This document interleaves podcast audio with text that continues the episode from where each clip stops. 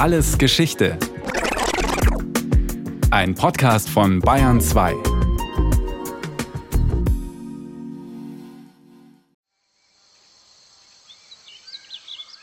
Eine Küstenlandschaft im nordspanischen Santillana del Mar, Ende des neunzehnten Jahrhunderts.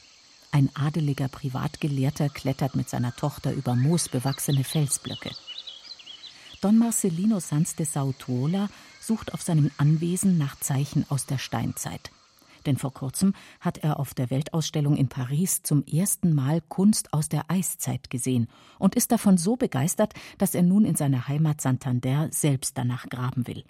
Mit der Idee, einige Forschungen vorzunehmen, die zwar wissenschaftlich wertlos sein würden, da sie von einem einfachen Liebhaber durchgeführt worden waren, die aber zumindest als Anreiz und Ausgangspunkt dafür dienen könnten, dass befähigtere Männer versuchen, den dichten Schleier zu zerreißen, der uns noch immer den Ursprung und die Lebensweise der Ureinwohner dieser Berge verbirgt. Der Privatgelehrte erinnert sich an den Eingang zu einer verschlossenen Höhle, den er vor ein paar Jahren durch Zufall beim Jagen entdeckt hat. achtzehnhundertneunundsiebzig startet er seine Ausgrabungen. Eines Tages begleitet ihn seine neunjährige Tochter. Das Mädchen klettert einen schmalen Gang ins Innere der Höhle. Plötzlich ruft sie: »Schau, Papa, Ochsen!« Der Vater traut seinen Augen kaum. Im Fackellicht sieht er an der Decke der Höhle gelbe, rote und schwarze Tiermalereien, Zeichnungen aus der Steinzeit, so lebendig, als würden sie ihn gleich anspringen. Es ist vermutlich das erste Mal seit dreizehntausend Jahren, dass ein Mensch diese Bilder sieht. Der Eingang der Höhle war gegen Ende der Eiszeit eingestürzt und hatte die Meisterwerke menschlicher Kunst verschlossen. Höhlenmalereien, vierzehntausend bis zweiundzwanzigtausend Jahre alt.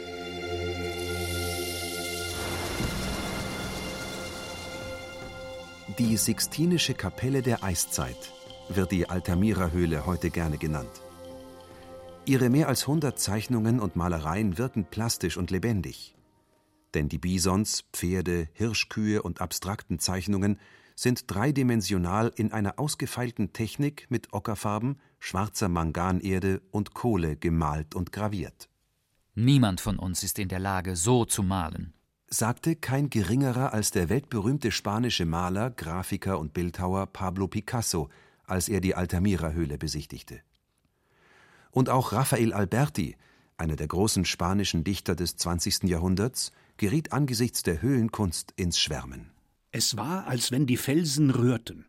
Dort in Rot und Schwarz, auf einem Haufen, glänzend durch eindringendes Wasser, standen die Wiesente, wütend oder ausruhend. Ein Schaudern der Jahrtausende durchzog den Saal. Das Museum von Altamira hat sich Mühe gegeben, dass die Besucher auch heute noch ein derartiges Schaudern spüren. Die Illusion für Ohren und Augen ist perfekt. In der eiskalten Tropfsteinhöhle, tief im Inneren der Erde, scheint die Steinzeit zum Greifen nah. Von der felsigen Höhlendecke leuchten blutrot gemalte Hirsche und Bisons den Betrachtern entgegen. Doch die Klänge kommen aus Lautsprechern, die Felswand besteht aus einem Silikongemisch und die Höhlenmalereien sind maßstabgetreue Kopien der Originale. Die Neocueva, die neue Altamira-Höhle, ist ein Hightech-Museum. Die Originalhöhle nebenan, die S-förmig dreihundert Meter in den Berg hinabführt, darf seit zweitausendzwei nur ein Wissenschaftlerteam der Museumsarchäologin Carmen de las Heras betreten. Seit zweitausendvierzehn wird sie außerdem jede Woche für fünf Touristen geöffnet, die per Los ausgewählt werden. Altamira ist für die Archäologie aus verschiedenen Gründen sehr bedeutend. Am wichtigsten ist natürlich, dass man hier zum ersten Mal überhaupt realisierte, dass es in der Steinzeit Höhlenmalereien gab.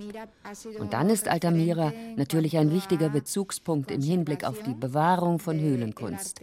Denn die Altamira-Höhle war eine der ersten Fundstätten, die unter dem Besucheransturm gelitten hat.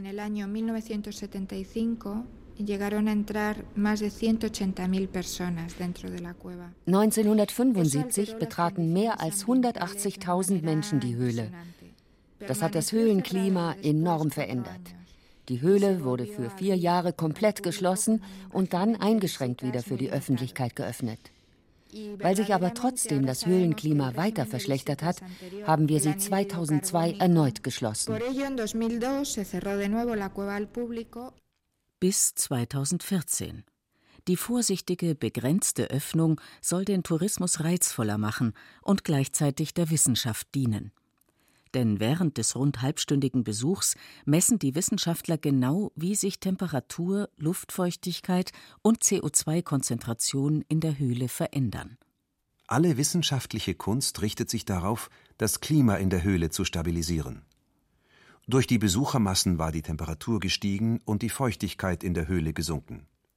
Die Bilder waren in großer Gefahr. Sie bestehen nur aus Mineralien und Kohle und sind mit Wasser gebunden. Bis ins kleinste Detail überwachen und analysieren führende spanische Wissenschaftler die Höhle. Eine langwierige Angelegenheit. Wir haben gerade erreicht, dass Temperatur und Feuchtigkeit nicht mehr schwanken, sondern langsam ins Gleichgewicht kommen. Das Höhlenklima in Altamira ist sehr delikat. Jede Aktivität oder alleine die Anwesenheit von Personen im Inneren wird sofort von unseren Apparaten und Sensoren wahrgenommen. Auf ein Tausendstel Grad genau werden die Klimaschwankungen in der Originalhöhle aufgezeichnet. Die Temperatur fällt langsam und einige Indikatoren zeigen uns, dass sich die Höhle immer noch nicht völlig stabilisiert hat. Auf gewisse Weise speichert sie die früheren Veränderungen noch und hat sie noch nicht verdaut. Damit die Besucher trotzdem die Kunst aus der Steinzeit sehen können, hat der spanische Staat die Höhle mit modernster Technik eins zu eins nachgebaut. Dank Videoprojektionen, Führungen und Workshops gibt es dort nun Steinzeit zum Anfassen für jedermann. Wer die neue Höhle betritt, steht in einem großen, rekonstruierten Eingangsbereich. Eine Videoprojektion zeigt, wie die Steinzeitmenschen vor dreizehntausend Jahren lebten. Im Tageslicht, in einer Nische nahe dem Eingangsbereich, sitzt eine Familie am Feuer. Die Mutter kocht, der Vater schärft sein Steinmesser an einem Stein. Die Tochter spielt mit Knochen und Muschelschalen, Essensresten, die auf dem Boden herumliegen. Eine Museumsmitarbeiterin erklärt bei der Führung, dass bereits vor achtzehntausend Jahren die ersten Menschen in der Höhle wohnten. Sammler und Jäger, die im nahen Meer und Fluss fischten, im Wald jagten und Gemüse und Brennholz sammelten. In der Höhle schliefen und lebten sie, bereiteten ihr Essen zu, fertigten Werkzeuge, Kleidung und Alltagsgegenstände aus Knochen, Leder, Steinen und Muschelschalen. Dann überwinterten Bären in der Höhle, bis vor etwa vierzehntausend Jahren wieder Menschen kamen. Tausend Jahre lang lebten sie hier und erschufen ihre Kunstwerke. Vor dreizehntausend Jahren stürzte der Eingang ein. Die Höhle mit den Malereien wurde verschüttet. Bis sie von Don Marcelino Sanz de Sautuola Ende des neunzehnten Jahrhunderts wiederentdeckt wurde. Sautuola veröffentlichte damals seinen sensationellen Fund in einem Buch mit dem bescheidenen Titel »Kurze Bemerkungen über einige prähistorische Gegenstände der Provinz Santander«. Doch niemand glaubte ihm. Höhlenmalerei, das traute man Ende des neunzehnten Jahrhunderts dem Steinzeitmenschen nicht zu. Zwar hatte man schon gravierte Knochen und Steine aus der Steinzeit gefunden, doch Felsbilder waren etwas völlig Neues. Den frühen Menschen stellte man sich als unkultivierten Halbaffen vor, der mit Kunst nichts anfangen konnte.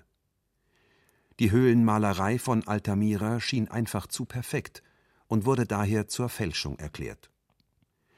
Erst als man weitere Steinzeithöhlen fand, deren Bilder sich sicher datieren ließen, glaubte man Sautuola, und auch die Höhlenmalerei von Altamira galt als echt.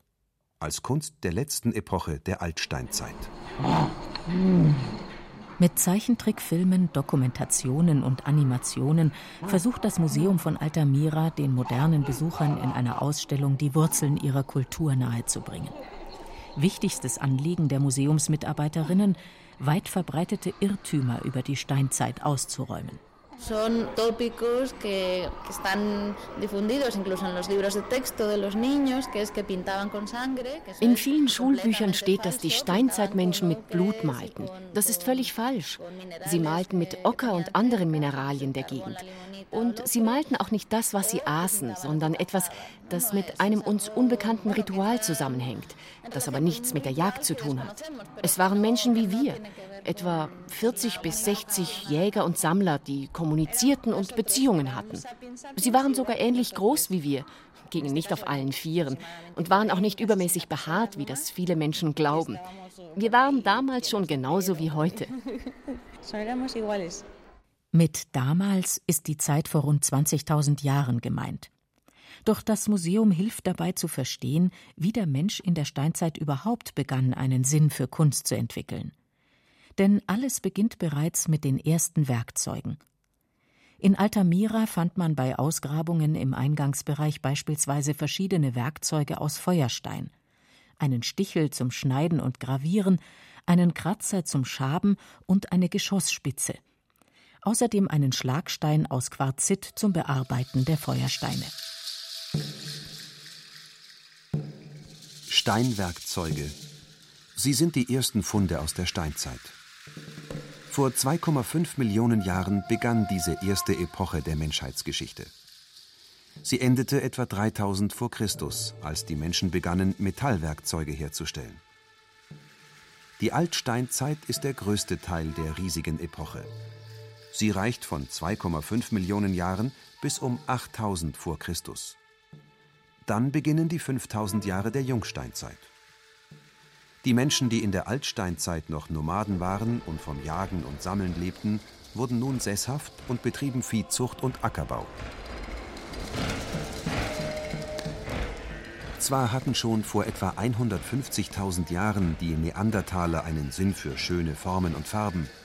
Sie sammelten besonders regelmäßige Kristalle, verwendeten rote Ockerfarbe und bestatteten ihre Toten.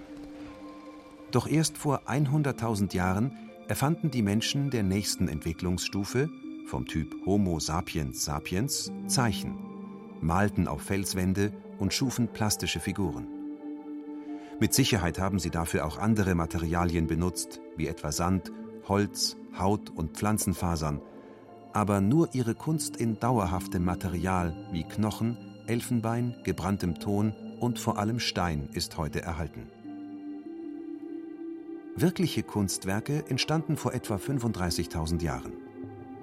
Die verschiedenen Epochen der Steinzeitkunst sind nach den Fundorten benannt. Aurignac, La Gravette, Solutré, La Madeleine, Mas d'Azil. In zeitlicher Reihenfolge heißen die Epochen Aurignacien, Gravettien, Solutréen, Magdalénien und Asilien. Ihren Höhepunkt erreichte die Steinzeitkunst mit den Höhlenmalereien.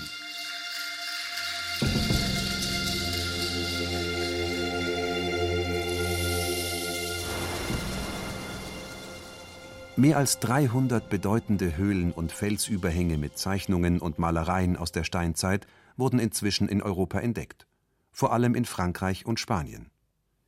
Hinzu kommen tausende kleinerer Höhlen, in denen man Kult- und Alltagsgegenstände fand. sechstausend dieser Höhlen gibt es alleine im spanischen Kantabrien. Die berühmtesten Höhlen sind Lascaux in Frankreich und Altamira in Nordspanien. Die Kunst von Lascaux entstand rund sechzehntausend vor Christus, am Ende des Solutréen. Die dortigen Malereien sind zweifarbig, in der Fachsprache bichrom. Der Großteil der Kunst in der Altamira-Höhle ist etwa zweitausend Jahre später im Magdalénien entstanden und daher noch ausgefeilter. Zwar ist auch hier die Mehrzahl der Tierbilder gezeichnet oder geritzt, doch viele von ihnen sind mehrfarbig, polychrom. Ganze Flächen sind gelb, hellbraun, rot oder schwarz ausgemalt, mit fließenden Farbübergängen. Sala de Polychromos, Saal der Polychrome, heißt dieser berühmteste Teil der Altamira-Höhle. Wir stehen jetzt im berühmten Saal der Polychrome. Altamira ist die Wiege der Höhlenmalerei und wurde achtzehnhundertfünfundneunzig zum Weltkulturerbe erklärt. Es ist das Werk eines Genies. Er wusste genau über Anatomie und Verhalten der Tiere Bescheid und benutzte für seine Darstellungen die Besonderheit des Felsens.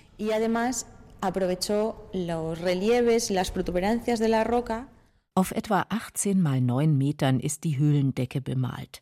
Das Relief der Steine ist geschickt als Teil der Tierkörper integriert.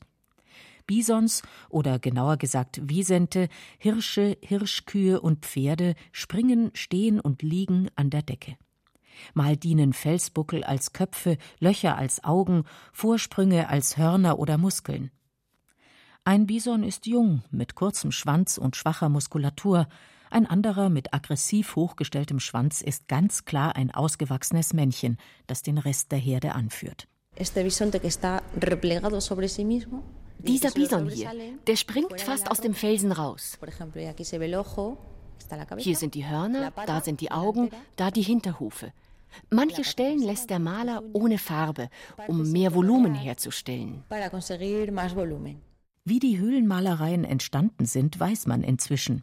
Die Maler ritzten die Zeichnungen in den Fels und nutzten dabei geschickt die Vorgaben der Natur als Relief. Dann zeichneten sie die Form mit Kohle nach, verwischten die Linien, ritzten die Zeichnungen noch einmal nach. In einer Muschelschale vermischten sie Ocker- und Eisenpigmente mit Wasser und trugen die Farbe dann mit den Händen auf die Fläche auf oder bliesen sie wie Graffiti durch Knochen an die Wand. Und genauso wurde auch die originalgetreue Kopie der Zeichnungen in der neuen Altamira Höhle von einem spanischen Künstler angefertigt. Auch als originalgetreue Kopie sind sie beeindruckend. Hier sehen Sie eine Hirschkuh, das größte Tier der Höhle. Sie ist zwei Komma fünfzehn Meter lang. Schauen Sie, da ist der Kopf. Doch wer waren die Künstler? Wozu dienten die Zeichnungen? Erstaunlicherweise befinden sich die Höhlenmalereien abseits der Wohnorte, genau in den Teilen der Höhle, die schlecht zugänglich sind, wo es besonders dunkel und eng ist. An manchen Stellen ist gerade mal Platz für zwei Personen, an andere gelangt man nur, wenn man kriecht. Welchen Zweck die Künstler verfolgten, darüber gehen die wissenschaftlichen Meinungen auseinander. Die ersten Steinzeitforscher glaubten, es handle sich um eine magische Interpretation von Jagd oder Fruchtbarkeit. Spätere Wissenschaftler sprachen von einer Dualität, der Darstellung des Zusammenspiels von Männlichkeit und Weiblichkeit. Wiederum andere sahen in den Malereien schamanische Kunst. Mitarbeiterinnen des Museums von Altamira weisen interessierte Besucher auf die Fruchtbarkeitssymbole hin. Wie zum Beispiel die Hirschkuh mit ihrem dicken Bauch, die trächtig sein könnte. Oder sie zeigen die Stelle, an der ein Hirsch und eine Hirschkuh eingeritzt sind, deren Schnauzen sich berühren, als wenn sie sich küssten. Doch welche Bedeutung diese Bilder haben, lässt das Museum offen. Das Deutsche Museum in München geht etwas weiter. Hier steht die weltweit erste Nachbildung der Decke von Altamira, die bereits in den neunzehnhundertfünfziger Jahren angefertigt wurde. Die dortigen Wissenschaftler, Archäologen, Prähistoriker und Experten für vorgeschichtliche Technik haben in einem Handbuch ihre Thesen zu Altamira aufgeschrieben. Gerade die Zeichen beweisen, dass die Felsbilder nicht nur einfachen magischen Zwecken dienten, sondern dass sie Ausdruck komplexer Mythen sind. Und die Autoren schlussfolgern: Die Höhle selbst mit ihren Malereien war wohl eine Art Kultzentrum, an dem sich Menschen zu ihren Riten zusammenfanden. Vielleicht ähnlich wie an unseren Wallfahrtsorten. Und wenn man bedenkt, wie viel einem Nichtchristen zum Verständnis der liturgischen Handlungen und Symbole in einer Kirche erklärt werden muss, wird vielleicht deutlich, wie wenig wir bisher über den Kult und die Kultur der Menschen von Altamira wie überhaupt der Steinzeit wissen. So bleibt die Frage nach der Komposition der Deckenmalerei im Saal der Bisons offen, als Frage nach der Bedeutung der Bilder im Kult in der Höhle. Besondere Rätsel gibt den Forschern auch heute noch die Kunst im sogenannten Kriechgang auf, tief im Höhleninneren. Denn wer bis in die Tiefe vorgedrungen ist, sich dann umdreht, um zurückzukommen, sieht auf einmal Masken im Felsen und etliche abstrakte, scheinbar magische Zeichen.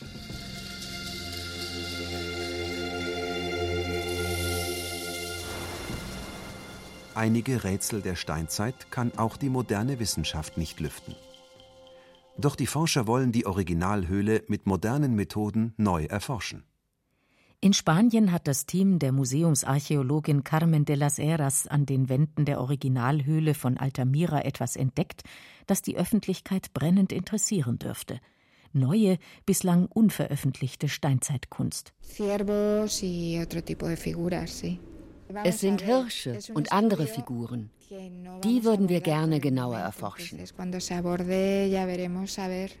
Die Wissenschaftler würden am liebsten sofort loslegen und auch die bekannten Höhlenmalereien neu untersuchen. Denn mit modernen wissenschaftlichen Methoden wie der Radiokarbonanalyse könnten sie die Bilder und Gravuren der Steinzeit viel exakter datieren. Momentan weiß man nur, dass sie zwischen vierzehntausend und zweiundzwanzigtausend Jahre alt sind. Sie werden also vage einem Schaffenszeitraum von achttausend Jahren zugeordnet. Denn einige eingeritzte Pferde, Hände, Ziegen und Zeichen sind mindestens viertausend, vielleicht sogar achttausend Jahre früher entstanden als die berühmten Polychrome im Saal der Bisons. Die grundlegende Studie zur Höhlenmalerei stammt aus den neunzehnhundertzwanziger Jahren. Wir würden liebend gerne eine neue Untersuchung starten. Aber momentan ist es wichtiger, das Höhlenklima zu erforschen und wieder ins Gleichgewicht zu bringen. Die Kunst ist erst dran, wenn es wirklich machbar ist. zweitausendacht haben die Archäologen damit angefangen, außerhalb der Höhle zu graben. Denn als vor dreizehntausend Jahren der Eingangsbereich der Höhle einstürzte, verschüttete er das Gebiet, auf dem die ersten Einwohner von Altamira wohnten. In geophysischen Studien haben die Wissenschaftler diese neue Ausgrabungszone identifiziert.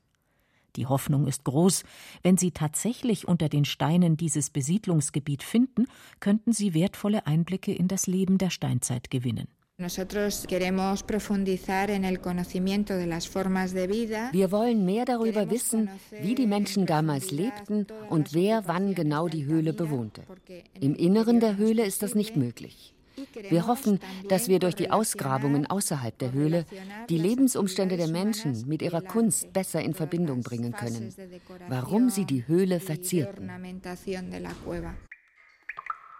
Und ein weiteres Ziel der Wissenschaftler ist natürlich, die Originalhöhle so bald wie möglich noch umfassender für mehr Besucher öffnen zu können.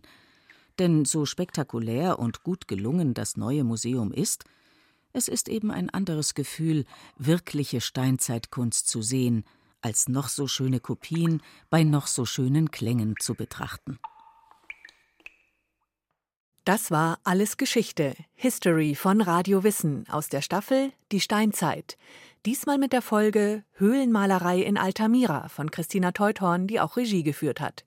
Gesprochen haben Beate Himmelstoß, Peter Veit, Silvi Sperlich, Katja Schild, Ulf Sömisch, Christian Schuler und Michael Vogtmann. Redaktion Bernhard Kastner. Und von uns gibt's natürlich noch viel mehr. Wenn Sie nichts mehr verpassen wollen, abonnieren Sie den Podcast Alles Geschichte, History von Radio Wissen unter bayern zwei punkt de slash allesgeschichte und überall, wo es Podcasts gibt.